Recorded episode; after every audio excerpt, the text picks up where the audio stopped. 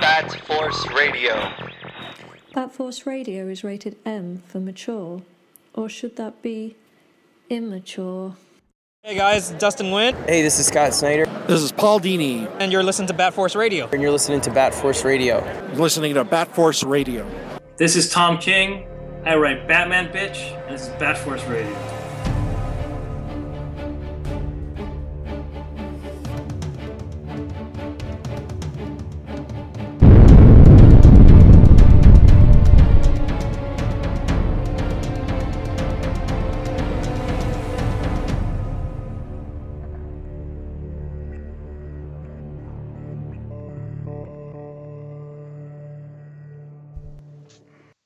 Welcome back to Bat Force Radio, the Batman and DC podcast with no limits.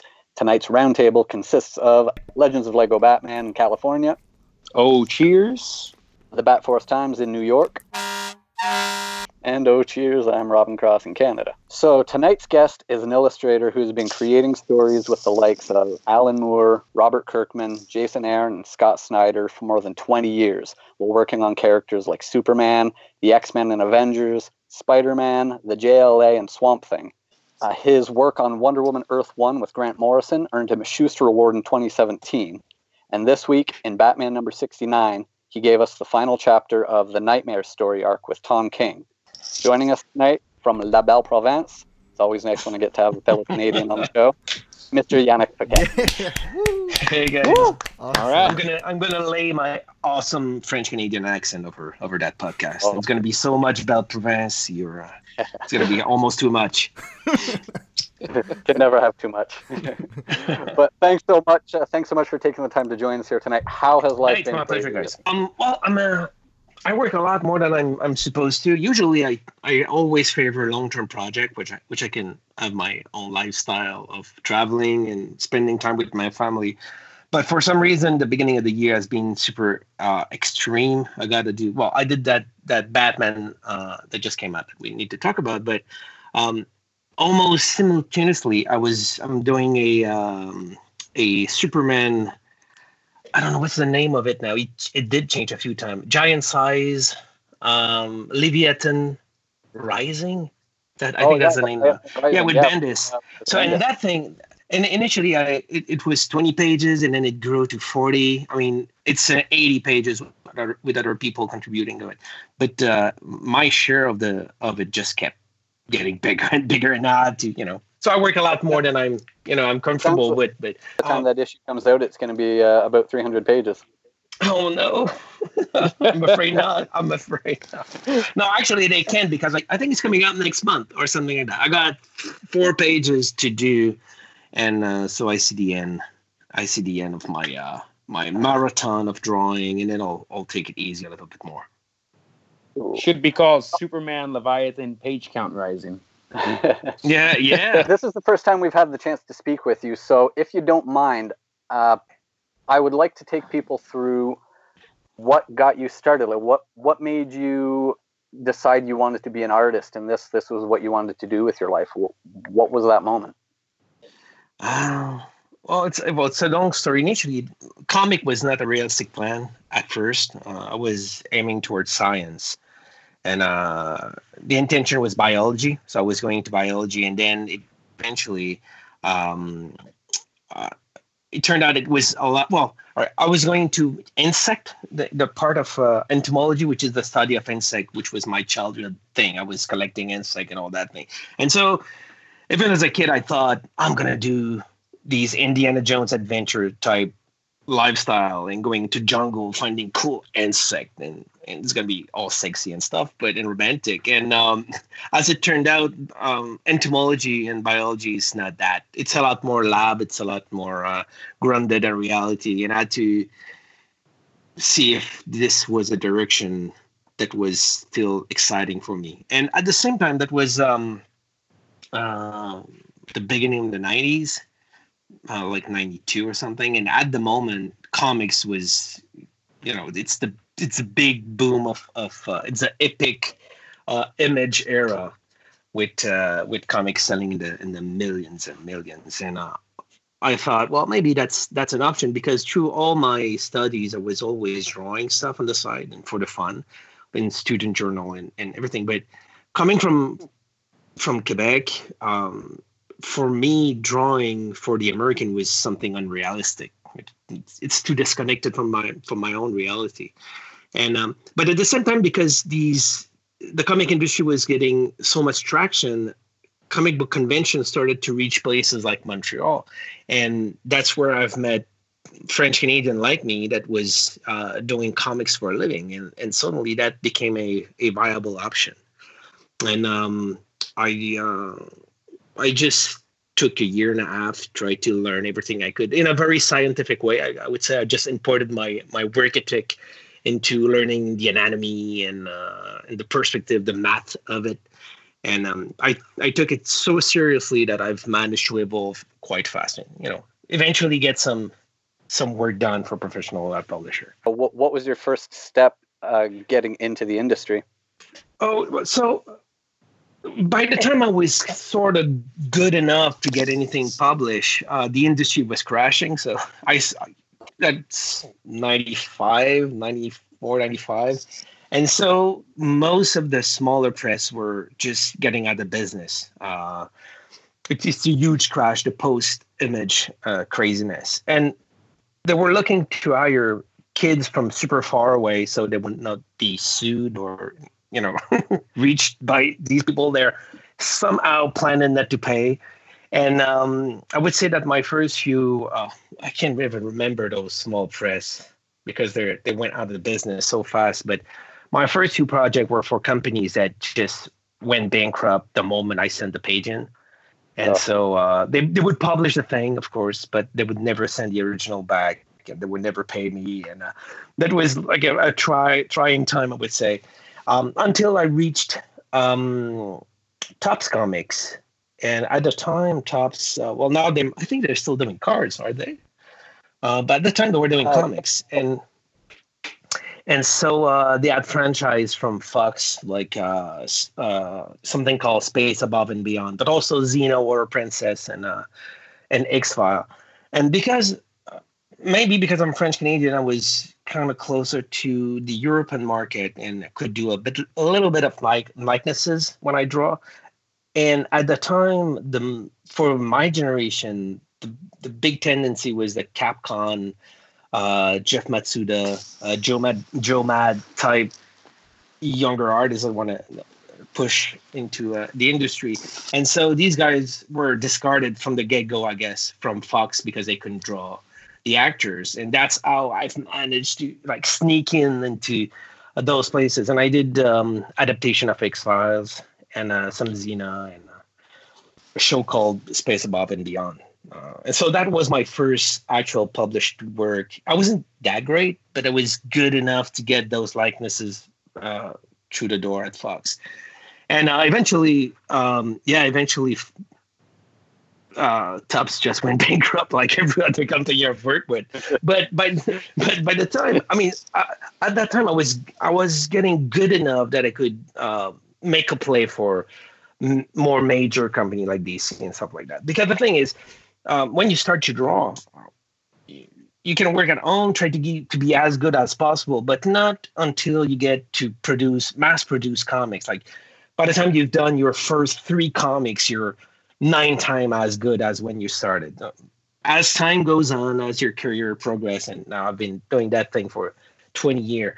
Um, I would say that my next comics maybe it's marginally better depending on the time I have, but the progression that you do at first is is just massive. And so um, these small press, even though they never play me, uh, they got me to draw and get better and better and, and good enough to to reach DC. Um, in a viable form as an artist. So it gave you, uh, while it was giving you the experience uh, working on that stuff, it was also giving you a resume. Yeah, and you know, you send. I was sending photo, Xerox and photocopies of pages by mail. That was. I'm old enough that all of this was before email, and so I was like stamp and stuff on envelopes and sending it to everybody. Uh, but by the time I uh, I was out of Topps comic, I could send actual comics, you know, comics to DC and say, "These are my three last comics," and this is give this is just giving you a, a level of cred that you don't get by sending four photocopies stapled together. You know, this shows that you're a professional. You can get uh, a project, you know, to the finish line, and uh, and um, that's how I've eventually managed to uh, to get my what's my first job at DC. So DC is the first major that uh, gave me my chance, and I did. Oh yeah, I did something called um, Tomorrow Woman. You guys know that at all? It's a it's a spin-off on one of those character from uh, Grant Morrison. You did that. I think he did it in JLA. It's a it's a robot Right. robot woman, and uh, there was an event called uh, Girl Frenzy, and it's just like a uh, an event of a bunch of books with featuring a female character from DC, which was sort somehow obscure. And um, yeah, that's my first DC book, the Tomorrow Woman uh, comic. So it's just one issue. And at that point, uh, did you ever envision your career going so far that you would be going on to work with all of the, the famous names that you have so far? Yeah. No, I've, I, I'm, I've been lucky. Um, as I look at the, the the kind of writer I've been, you know, getting Grant Morrison or and, and Alan Moore on the same on the same list is uh, Wow, is something. crazy. I don't I don't I don't know why. I've I, I just I just got lucky. And plus I think my um I I'm always very interested to t- telling the story and I'm always putting the story first. Um and some some previous generation I mean there is a generation of image that try to do the more exciting image as possible, sometime on a page. And I think some of the writers uh, that were more uh, into the storytelling aspect kind of seek seek me out. And I think it's just oh maybe that because I work with with Alan, um, it just created some envy, I guess, from, from the others, and they really wanted to work with me. 'cause I did I did survive Alan Moore, so no, for sure I went I gotta I gotta do something good with them. Um, and by the time I I've reached you know doing uh, two years with Alan and then and stuff with Grant and everything, so uh, people somehow assume that I know what I'm doing because of that. I guess, and it just, it just get the ball rolling. You've um, worked with, s- you've drawn so many different characters for the big two, with so many different writers. Has any book stuck out? Like uh, any any book or character stuck out to you where you're like, I love drawing this character or this run. Um, well, I guess I guess Swamp Thing has got to be the that thing, uh, and I'm assuming because of my first love of biology, Mm. there is some sort of link between my first life and my second life, in which I can um, I can dig into oh nature. I don't know. There maybe there's something personal, but even deeper than that. Um, When I discovered the American industry, as I told you, uh, being French Canadian, I've read mostly European, you know, comic book, uh, like Asterix, Tintin, the, these things. And uh, my first encounter with the American comic was an adaptation of um, I have no idea what it might be called in English, but uh, it was a circus story, like a, bun- a bunch of freaks, uh, and it was a um, a uh, uh, Wrightson uh, Oh, book. no. What's Wow. Oh, the circus? Franken- what is the it? Frankenstein, right? The, uh, No, no, no, that's the Frankenstein. It's just, it was just a bunch of um, like a, a, circus of freak shows Mm. and um, a bunch of monsters. And, Yeah. and I because because Wrightson is such a, a master of light and he, he, he could create so much drama. Mm. It it made a huge contrast with the kind of stuff you can find with Asterix and Tintin. I mean, I love I love European material, but the level of drama that Wrightson would put in the pages made this thing completely from another planet and very attractive to me. And so I started to seek this guy out, Bernie Wrightson, whatever I could find in French uh, at my local library. And eventually I went all the way to Swamp Thing. And Swamp Thing was probably maybe the first actual American comic, proper comic uh, that I've, I studied and looked at. Mm. And so, um, and uh, and yeah, when I was uh, leaving slightly comics and leaning more towards science, um, I've almost gave up entirely this the comic thing as something from my childhood, and I discovered the Alan Moore Alan Moore run of Swamp Thing, Mm. and that brought me back in into oh no, wait a minute, comics can do like all sort of thing. It, it's not just naive stuff; it's super complex. It can go anywhere, and the American are ready to to embrace the weird and the bizarre, and the complex and the mature material. And and so um, yeah, that brought me back in, and I stayed into comics, and yeah, I became eventually a comic book artist, and I've done all these characters and um, when I was doing um, Batman Inc. with Mm. Grant, and um, the new 52 got announced internally. Um, a little, uh, well, for me as a surprise, I was not planning that at all. And um, the idea, my my schedule was I was to do five issue of Batman Inc. with Grant, and then we would do Wonder Woman, um, which at the time was not a Earth One book. It was a uh, like a regular, I think, Mm. or like a maxi series or All Star. I don't quite remember. So that was the plan, and and then somebody else would take over Batman Inc. and that that that was it. But then they announced the uh, the new Fifty Two, and they offered Grant um, Action Comics, and that's too good to pass. So he went for that, and um, I was I was exclusive, but I had nothing else to do. That the plan was was you know all change and true Batman Inc. I was doing Batman Inc. and Detective was being written by uh, Scott Snyder. And the thing with Scott is that we were sharing that same um, email, you know, the Bat Office kind of Yeah. uh, email chain. that, that that story is becoming so intricate. Um, I creating a, a, a parenthesis here. Um, one year I was in San Diego, and uh, some kid comes to me with his portfolio, and it's amazing. It's like it's breathtaking, Hmm. and uh, he couldn't show his, his work to to anybody at, at the time, at DC or anywhere else because there were so many uh, portfolio reviews that what they they were doing a, a raffle first, and if you're getting picked, uh, then they will look at your portfolio, and the guy didn't, you know, didn't win, didn't got the, the ra- raffled, so he couldn't show his work. But he, he was like going back to to Brazil, showing his stuff around like a bit the press, and uh, and that guy was Rafael Albuquerque, and um, Wow. Rafa and Rafa was was like ridiculously awesome already, right?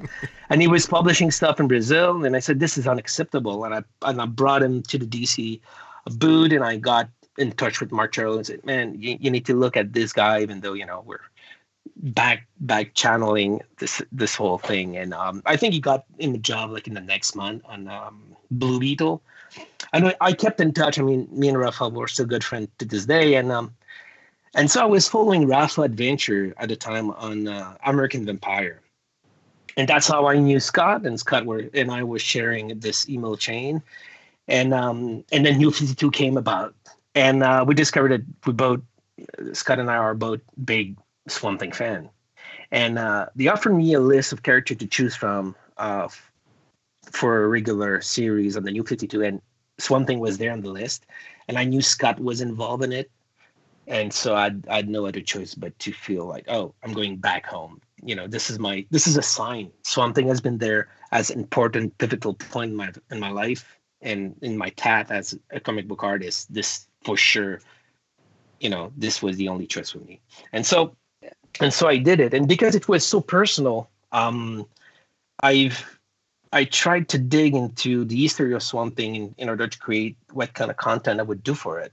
And so looking back at what Steve Bissette would do for the layouts, and to me, the the the joy of Swamp Thing is, I mean, he's a great character, but when you read a comic book from Alan Moore, uh, or even in some degree the uh, the Wrightson Run, that you're in for a visual feast. You know, it's it's part of the process. You're gonna get a book, it's character, whatever. This is the story, but you're also gonna get your retina will be happy. You know, you're gonna get a lush, awesome visual, and it's gonna be classic. It's gonna be with light and, and shadows and, and rich, and um, and so that was part of almost an extension of what to expect expect with the book. So I brought that in, and I tried to homage a little bit of this the experimental layout style of Bissette, in, but but with my own language, which is a little bit more structured, and um, yeah, it just created something um, that reflect back a little bit on the on the past of Swamp Thing and on my own past. And you know, for these reasons, it, it, was a lot more personal than say my run of of Gambit, for instance, which was like, yeah, whatever. I mean, it was great, but uh, I mean, it's it wasn't as personal. Did you get to see the uh, Swamp Thing trailer that premiered yesterday? Yeah, it was just the ad coming out of the Yeah. of the, the water. Yeah, I've seen it. Um, but we'll see. I mean, still could be awesome, could be terrible. You That's, know, true. who That's true. knows? That's true. Um, I, I feel good about it with uh, with James Wan involved. Uh, I, I have high hopes. oh, James. Wan, yeah, well, hopefully. I um I when I I did my two years of Swamp Thing, well, the first year and a half, and then um uh, another story. I went to a show in in um in Germany with Mahmud Asrar, which is a good friend, and uh, this guy invited us to to Germany to do a tour of stores and stuff. And I asked Mahmud to come with me because I don't want to be alone there. I don't, I don't know that guy, but I know Mahmud, and Mahmud was not that far. And so we had great adventure in Germany. But one time, um, this this guy, after we've done all those days of signing in in comic book store, uh, the last day he said, "I want to show you something," and he, he brings us to his basement, and and there we watched the the Swamp Thing movie, the the old one. I don't. There's two, right? I think we, we watched the first one, which I've never seen before. I had no idea what to expect in German, and uh, it was a weird experience. It's a it's a weird film that one. It's a weird thing. So it, it goes to show that it could be weird. It, it's I mean Swamp Thing itself is a guarantee of of greatness, but uh, yeah, we'll see. I'm excited. So. Yeah, as as far as your art, for me, Swamp Thing is the ultimate character for your art. Uh, your run with Scott looked fantastic, and probably about five years ago, uh, I watched you at a local con where I am here in Windsor. Uh, I watched Oh, yeah. you Swamp Thing uh, commission. I think you were doing, and for for those of us who don't understand how art is created, you know, we don't understand how it all comes together. When you first started the piece, I'm watching and you're just making these just looks like random splotches of color, and I'm looking and thinking, oh, what's- what is he doing here? He has, he has like a brain damage. yeah, it's, it's all these splotches, but then after you have enough splotches, you started just adding lines that connected everything, and in a matter of seconds, it turned from splotches into, I just, oh, that's what he was doing.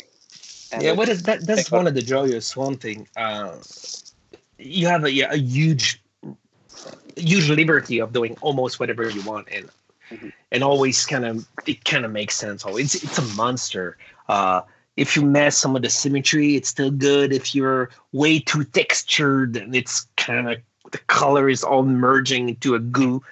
We're still good. I mean, you, you can't go wrong with a guy, uh, which is not the same thing with Wonder Woman. if you if you want to do a, a commission arc and then the color is all over the place and the eye is not even and it's all weird, uh, it's not a great Wonder Woman. But something you always pre- can pretend it's it's intentional. Um, so that's why I when when I'm I'm when I'm tired, I'll I'll do a Swamp Thing like when I do free sketches or something like that. Uh, I know Swamp Thing will always come out all right, and um, amazingly, I know my Batman will always come out uh, okay.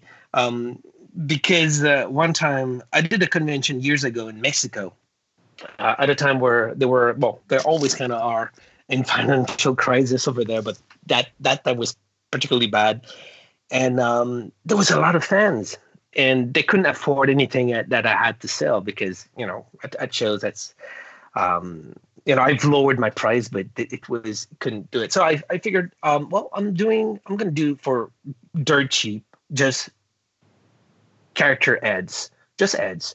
Um, but it's gonna be either Batman or uh, what was the other Catwoman? I don't know, like a girl, but maybe Wonder Woman. Um, but everybody went for Batman, and there was like a line of people wanting Batman, and I did in that weekend. I I I don't know how many ads of Batman, but so many it became almost like signing my own name, just drawing these faces as like a printer almost, and it it made my Batman head sketches impossible to miss. I'm to to to, to corrupt or whatever. It's always solid and kind of look the same also. But um, yeah, that that that weekend of working on that single face made it so that I, I can't screw it up anymore. So I can always rely on that. You should, you should have kept the first one and the last one. So you could compare. See if there is any progress at all. you know, it's it's it's funny that you, you just mentioned that because I was uh, listening to this fine art podcast yesterday, and there was this instructor that he tells half of his students to just um, make one pot, but as perfect as you can, and he tells the other half make a hundred pots. They don't have to be perfect at all, but just make. And he said the ones who made a hundred pots could get a more perfect pot, finer than the one Mhm. who just focused on one pot. It's, it's interesting the way you just said about drawing Batman that much, and then all of a sudden you you said you can't get it wrong because it's you know it's like an etched in your brain now how to draw Batman or whatever. So Yeah, it's al- it's al- it's almost uh, muscle memory at this point. I mean, it's Yeah. not an original drawing, but if if people uh, when I do commission art, this is not the Batman I do that I do because uh, this is like very generic uh, thing for me. I mean, it's, it's looking great. It's all, it's all right, but um, I need to give people a little bit more originality, a little bit more because I don't even consider this like as, as a drawing. It's almost just drawing, just like drawing my name, kind of. It's not. It's not anything. Um, but uh, but yeah, it's a it's a weird process. I that I've I've done something at sometimes for for so many times that it became uh, like the pattern of it is just being etched in my brain forever. And it's probably the last good drawing I'll be able to do on my dead deathbed too. You know, just ah, you just you just keep drawing them over and over. yeah. When, when I could do it, anything anymore because I'm I'm too crazy or old or arthritic, but then I can do this Batman. This is the last drawing that I would be able to Le- Legends, you better get that commission, boy. yeah, and I got, I got kind of a two part question here. Mm-hmm. Do you prefer to draw traditionally or digitally? And then how do you determine, like with this last issue? I know you said you drew digitally. How do you Mhm. determine if it's going to be um, inks and pencils or if it's going to be drawn digitally? All right. So, um, well, I uh, when I was drawing on paper, because now, first of all, I'm gonna. It's a bit of a spoiling of the the end of the story. I'm all digital now, so everything I do is digital except at shows when I do when I do produce an original for a collector. But um, when I was drawing on paper, I was using a light box, so would do like one one sheet of paper of 11 by 17, and then I would break down the panels and do a little bit of rough of the anatomy and maybe if i'm lucky a, a rough of a perspective grid. And then i would lay upon that first paper like another one another sheet. In true transparency i would clean stuff up and um, maybe do a a full perspective grid on a third sheet that i could move around slightly to adjust to the panel and then i would do another sheet and i would just pile stuff up like this until i get um, all the information I feel I need to venture into the pencil on the on the final board. And um, sometimes there was like four piece of paper on these boards, and so um, it's it, it occurred to me that this is kind of like working in Photoshop without Photoshop with layers, Right, with the layers, transparency. So, but without Photoshop, so it's like the the um the prehistoric Photoshop, you know, software, which is just this huge uh, table, and um, and to me, it was kind of obvious that one day, uh, if the technology allowed me to work on a table, that I could just pile all these things in a perfect transparency like Photoshop, but then draw on it because I was sharing a studio and there was some people having um, the the old Wacom trap tablet. I mean the bamboo and stuff like that, where you can take your pencil, your your stylus, and work on a on a surface, and then it will um, m- duplicate that movement on the screen. And I I was trying to do circle with that. You know, you try you draw a circle, and then it's happening on the on the screen, but it's all off and crooked because I've been I guess I've been working on on the paper and my pencil was touching whatever stuff is happening. You know, there was to me there was a weird of a, a weird disconnect. It's like um, writing uh, upside down or something. It, it didn't work. Couldn't do it. And so I was patient and I, I was waiting for a moment where uh, the Cintiq tablet would, would be a reality. And when it did, um, I just bought it, knowing full well that this is already the way I work and this will just up stuff up. And um, I did it. The first ever thing I did on a Cintiq tablet was the cover of Batman Inc. number one, which is a Ooh. Batman uh, jumping out of, of, of, like the sky with buildings and stuff. Yeah. But at the time, at the time, I, I couldn't trust any inking on it. That was just my because I was a pencil. Just this is was my pencil process, and I would print it on uh, on blue very light, and I would give it to my inker, um, Michel Lacombe, which would ink the stuff. And sometimes because we were sharing a studio, I would come back and ink some aspect of it or clean some, make some modification in pencil. So a lot of these originals are hybrids, a bit of blue line, a bit of, of pencil, a bit of retouching of inks, and, and Michel would, would ink some aspects. Sometimes he would just print out um, on the board instead of blue, he would print it in black element that was already kind of all form and didn't really need any inking. And at that, as that project evolved, um, near the end of it, uh, I was doing a monthly book with Grant Morrison, and I'm not super fast, and Grant was not always uh, always on time with the script. So sometimes it, it was kind of epic finals of of deadline and and uh, at the end on the last issue, uh, it was almost impossible to have it done by ink at all. And I just figured, well, I'm going to try to pencil as tight as possible and send it in to DC without Michel inking it as a studio and pretend everything is normal the thing is finished. and and and we did. And uh, Nathan colored it, and when the book came out, I I just looked at it and said, "Well, there is no difference. I mean, it, it we can barely see that it's not inked."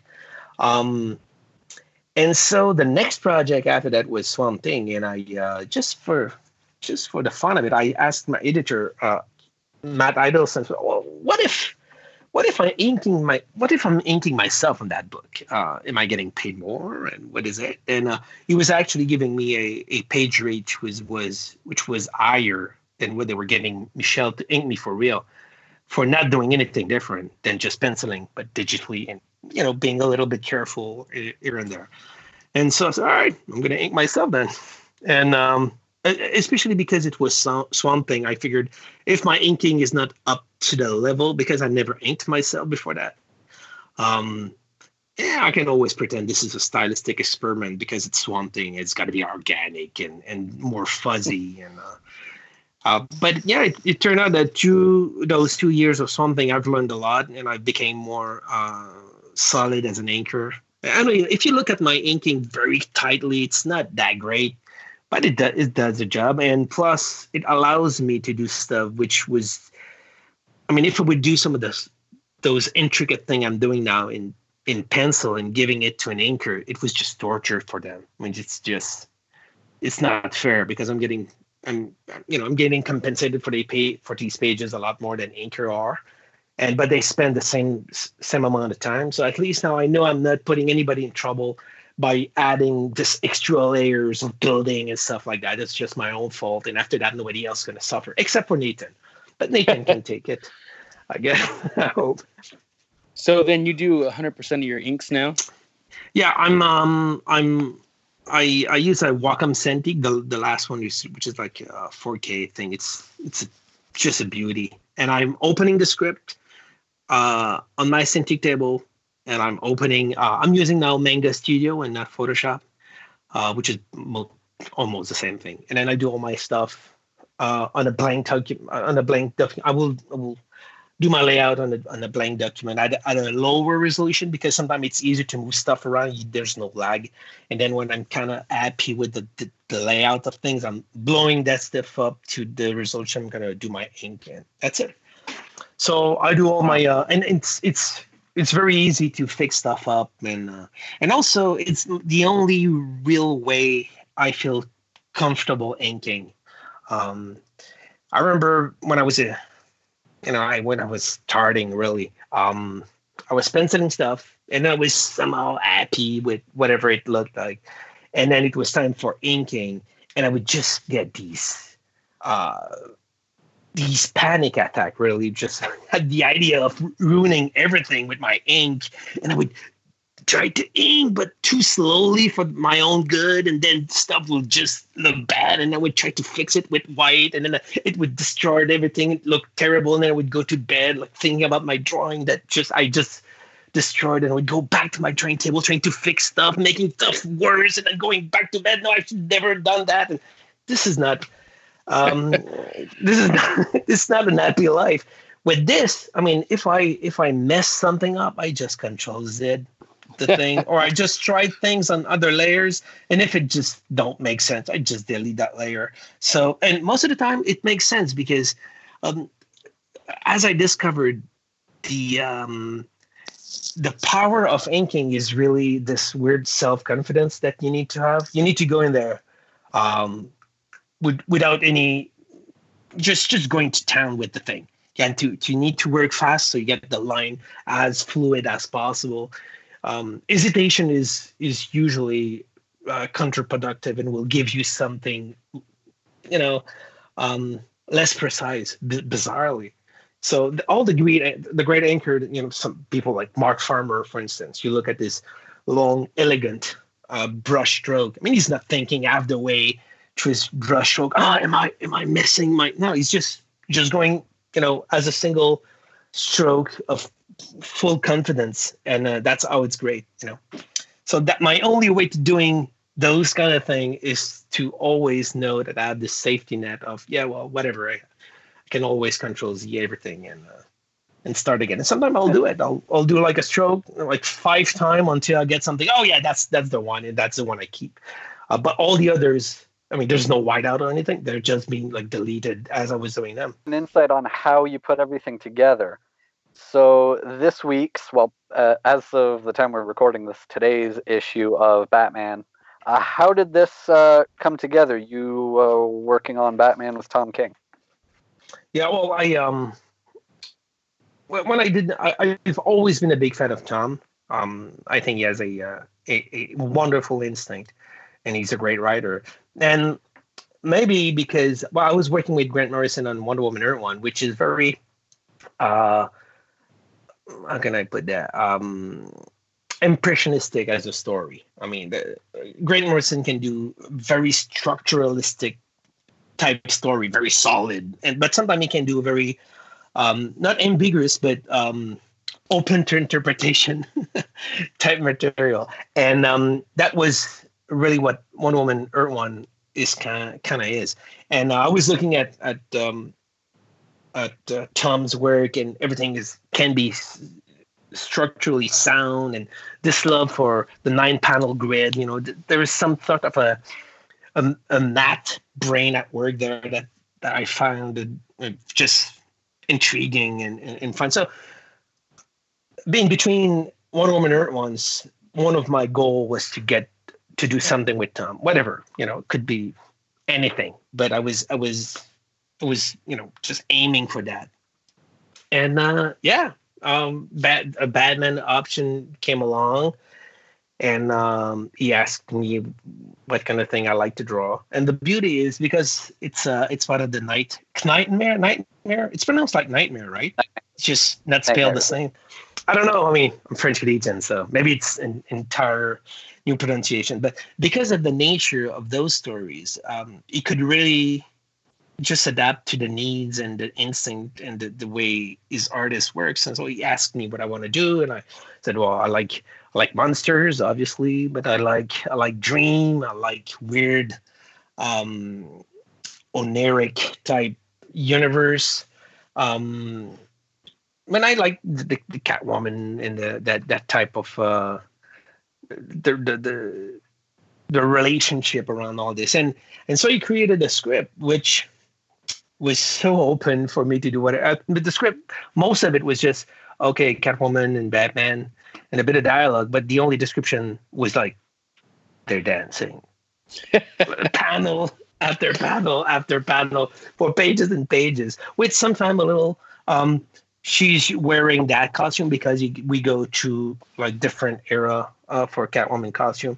But for the most part, every single panel was the same description. And I, at first, I was like, oh my God, this is what I'm to do with this. It's just this. But, but it's obvious that it's so much freedom for me to go to town with layouts and try to be inventive because it's so repetitive in some way. Um, it's it just gives me all the rope I needed to create this elaborate design for every panel. And because it's a dance, um, I um, well, one of my uh, childhood thing beside NSYNC was music. I I used to, and still to this day, I write classical music.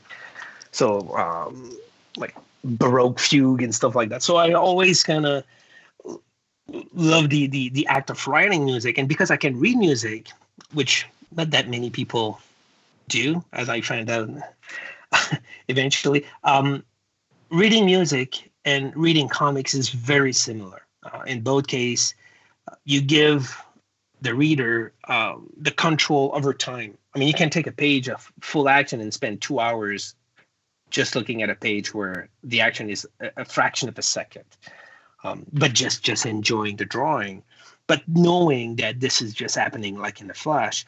Same thing when you read music, you can spend um, 30 minutes just looking at the orchestration of a chord on orchestra that you know this is just a, an orchestral it and it just moves super fast to the next chord but you can take your own time because that's the aspect you're in control with. This is something you don't get watching a film unless you're very annoying with your remote control or something. But um, it's not something that is quite obvious in listening to music or in a play. Um, it is it is something that is common to comics and and music. And to me, when I write music, I just organize element in in time. And when I draw a comic, I organize stuff in space. But it's my same the same values are there. I love baroque, complex, layered music. I love complex, layered type illustration and paneling. Um, I'm the same artist, whatever artistic form I'm expressing. And sometimes when I do when I do breakthroughs in my writing and music, I can very easily import those same breakthroughs in, in comic. And so I'm there with this dance. Every panel is a dance. And I thought, oh, maybe I can try to mix those things even more. I mean, making a dance as a musical form, making writing a score a dance score with dan- dancing panel to panel. In the dreams, I can do all sort of bizarre, bringing some musical notation in it. And so um, the first panel is um, is a song that uh, Tom used uh, early on in the run, which is uh, "You're Gonna Miss Me." Uh, what's the? Gotta actually take the, the comic. What is it? You guys tell me. Uh, well, I'm trying to remember Some what of the name these of it days, is. yeah, it's it's There- called Some of These Days, and it's an old song from um, from the 40s, I think. So I looked it up on the internet, and I've I've listened to it, and I made a transcription of it on paper, well, on a on a musical software, and then I used uh, musical font to create a, a graphic element. But it's the same song that is mentioned in the script that That- is uh, quoted, and but you can if you can is- music that- that nobody does, you know. That So is, that is can- brilliant because the fact that uh, you, just the fact that the the musical bars are are there really makes the issue. The fact that as as we go through the issue, they're dancing while they while they speak to each other, and it's all these kind of really atypical sorts of paneling. The way that those musical notes are incorporated in there really makes it look really cool, but it's another step further that it's actual music that you actually broke it all down and that's the actual music there. Yeah, it's the actual song that is being quoted all over the book, and and the the first panel of the book is a uh, is a G key, G clef, whatever, uh, what you called it, and this is the first panel, and the last thing of the book is a double bar. You know, the way you do in, when you write music. So in between those two, Wow. elements, the the key and the last, it's the full issue, and the dance is starting and, and being completed. Um, so and, uh, I don't know how many people love Batman and also can read music. maybe maybe four, uh, but the, they're gonna enjoy that. Um, and for the rest, maybe for the other people, maybe on a subliminal level, they feel that there's something binding uh, thematically all of this together. And so the book is divided into two two dens really. It's uh, Batman and Catwoman um, working out a way out of the dream uh, while discussing and dancing in a very uh, classical, romantic sort of way in a different setting. Uh, counterpoint with uh, a naked um, Thomas, not totally naked. This guy, yeah, the decency to have some pants, which is great because I don't know I'm gonna uh, would have survived it just storytellingly. Uh, and Naked Bane, I don't know, Bane loves it to fight naked. Yeah, And so, everything. yeah, for, for some reason. So extra level of difficulty to uh to you know to just always add add you know junks and stuff like. We had enough uh drama with with Batman and uh, and penises in, in recent history, so that had to be taken in, consideration. But but they also dance in uh, in a way you know they fight for a bunch of pages uh, almost the same amount it's 50-50 and so by contrast his pages every panel is like just square it's there's no no poetic uh, thing there's no effect there's no beauty it's just like raw squarish panel on black gutters uh, uh, panel borders, and that's all there is. And again, this is on purpose, just to um, to uh, to act as some sort of a counterbalance to the dream aspect, so people will feel, oh, this is two interpretation of dance in a very different uh, graphic language. Further to the uh, the musical component of this issue, I think it's worth Mhm. mentioning that you do have a ReverbNation page where people can hear some of your music. Oh yeah, well yeah. Um, I mean, I'm by uh, by no mean I'm a I'm a I'm a composer for real, but uh, some of the stuff I do, uh, I was doing it. It's just for me, you know. Like Mhm. people would do crossword puzzle, I write fugues, so just.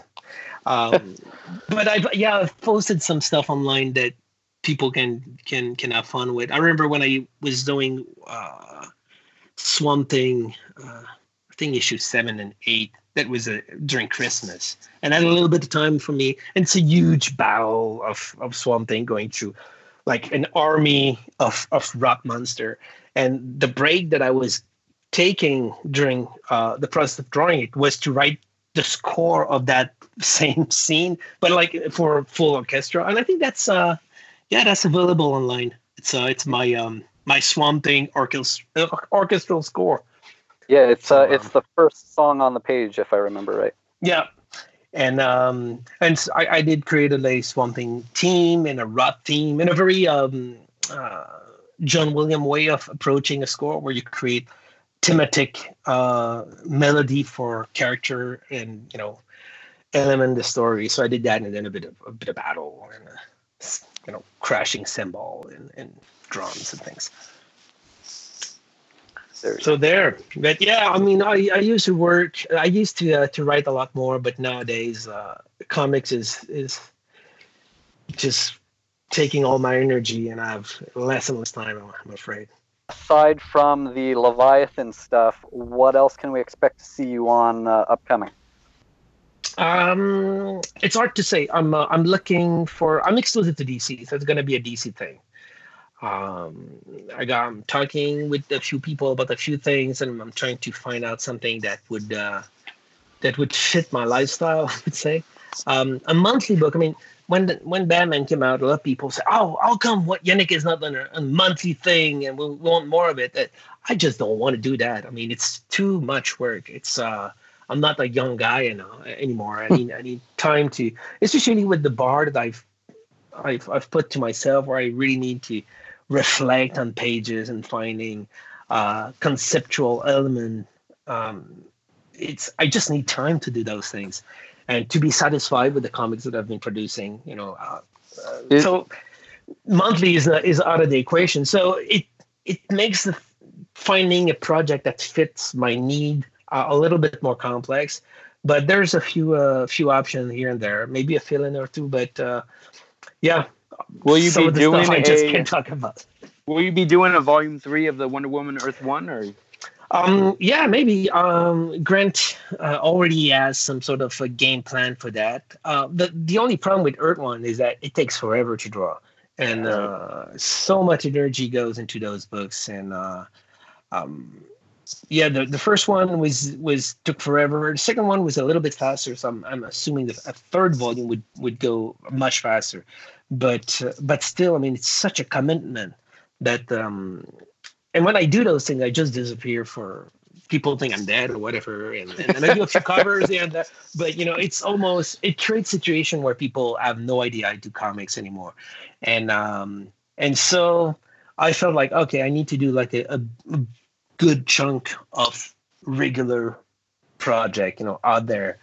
Uh, and this is what that Batman is about. Or I did an action comic with Bendis earlier uh, last year, and uh, Leviathan, in a way, was supposed to be just like a simple thing, but now it's as grown grown into this this you know massive 40, po- 40 pages.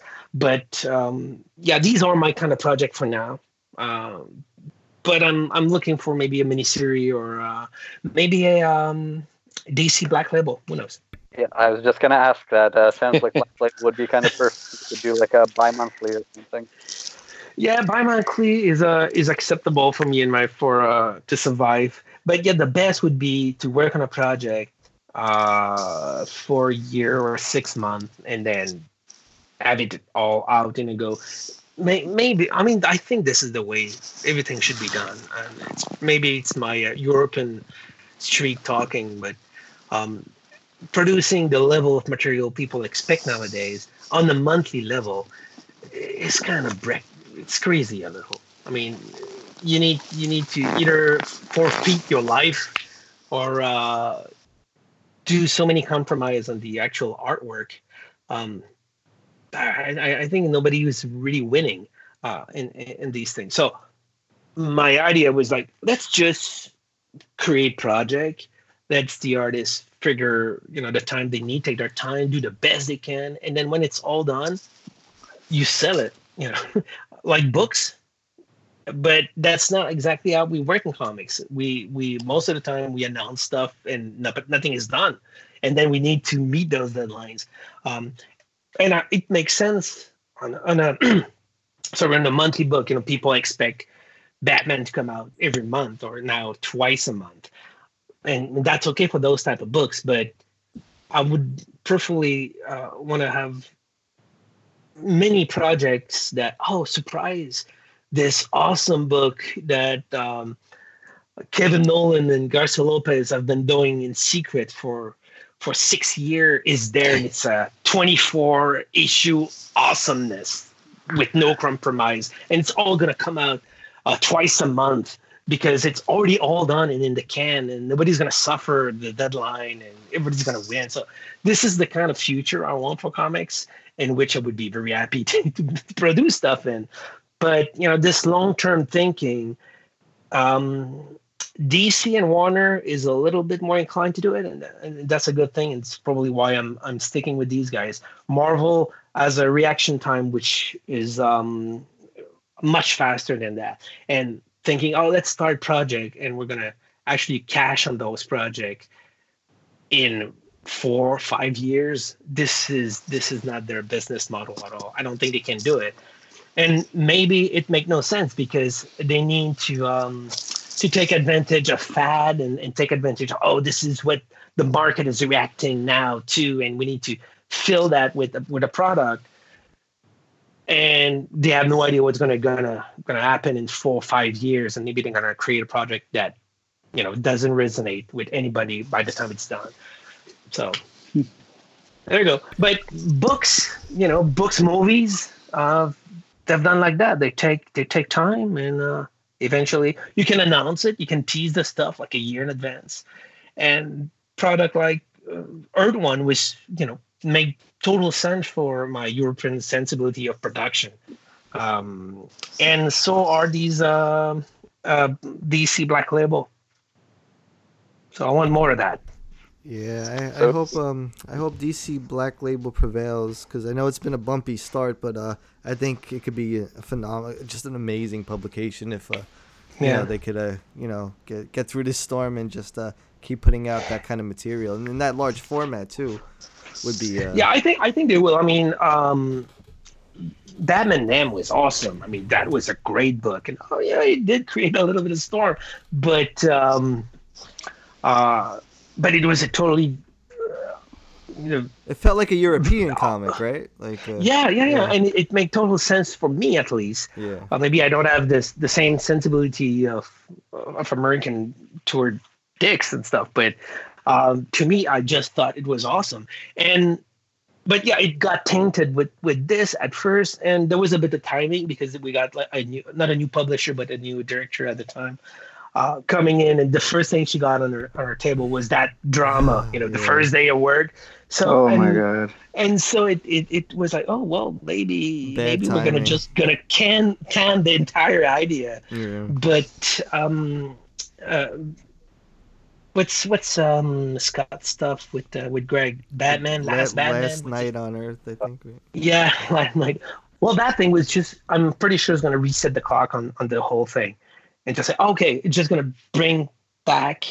Um, because now we just have one black label out and it is this grade book which is drenched into this i guess to my to my view a little bit stupid drama but but now we're going to get a, a book that is just going to do well and, and and establish the brand and um yeah um this is the way for, forward for sure i remember when i was doing uh, batman inc um almost by accident DC did that sort of long-term project with um, with Batwoman.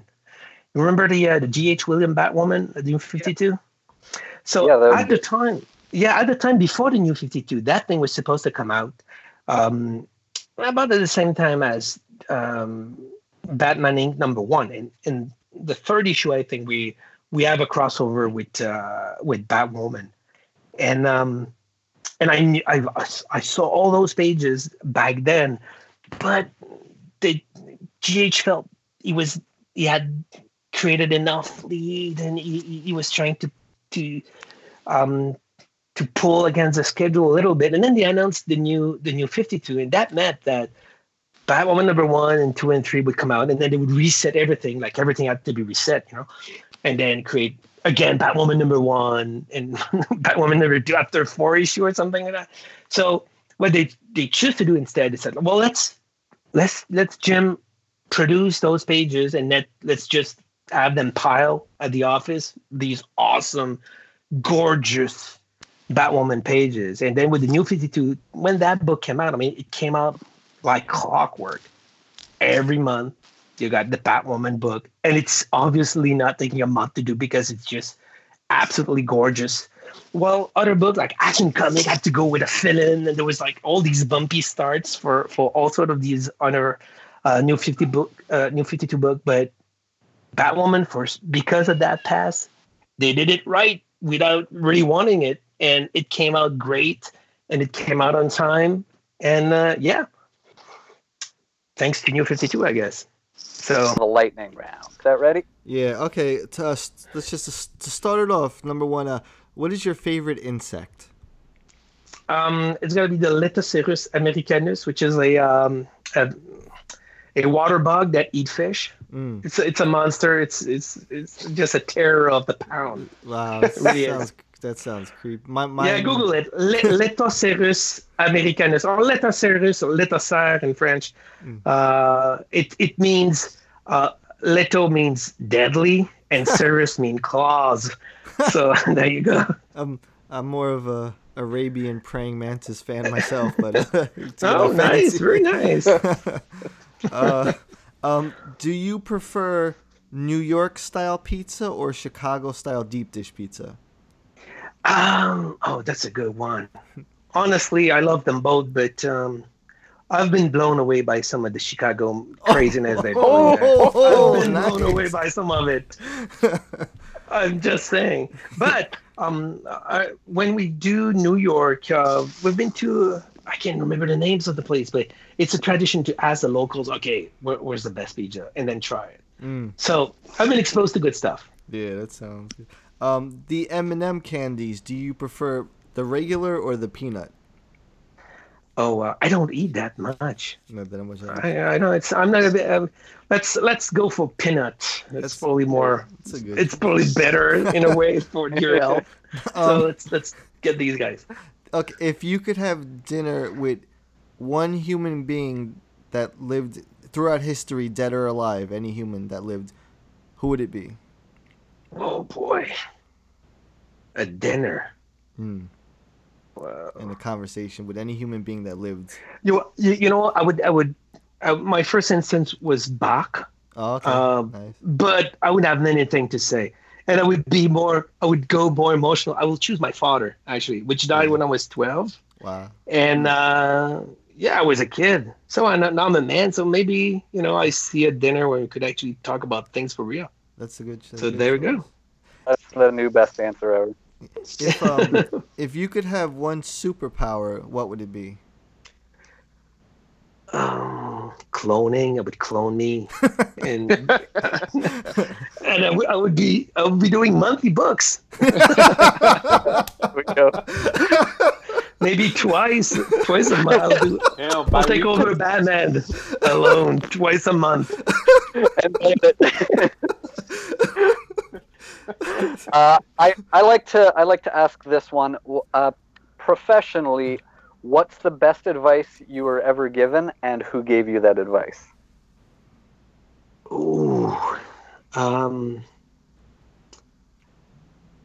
I think that's gotta be uh, Charles uh, Charles Vess. Is that Charles Vess? Um, yeah, I, when I was trying to draw at the time, I was under the influence because at the time, you know, Image was big and Jim Lee was a thing, and and I was doing all these line these. Well, it turned out it, it's part Jim, but it's mostly Scott William type of inking, and all my generation was under the charm and the spell of let's render everything with these cross hatching everywhere, and um, and Charles Vess uh, looked at my stuff and he's I don't know if you know Charles, but he's the most gentle, soft-spoken guy, and he just looked and said, "Always consider shape and form." That's all he said. Shape and form. And, to this day, to this day, when I do stuff that makes barely any sense, or I try to, is that a shape or a form? What is it? Oh, it's it's just like bullshit. So I try to avoid it. It's just a crazy rendering. But yeah, shape and form.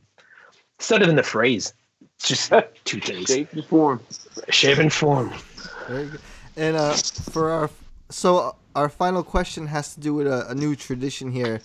What happens is every um every guest gives us a question to ask the next guest, and then that current guest gives us a question to ask the next guest.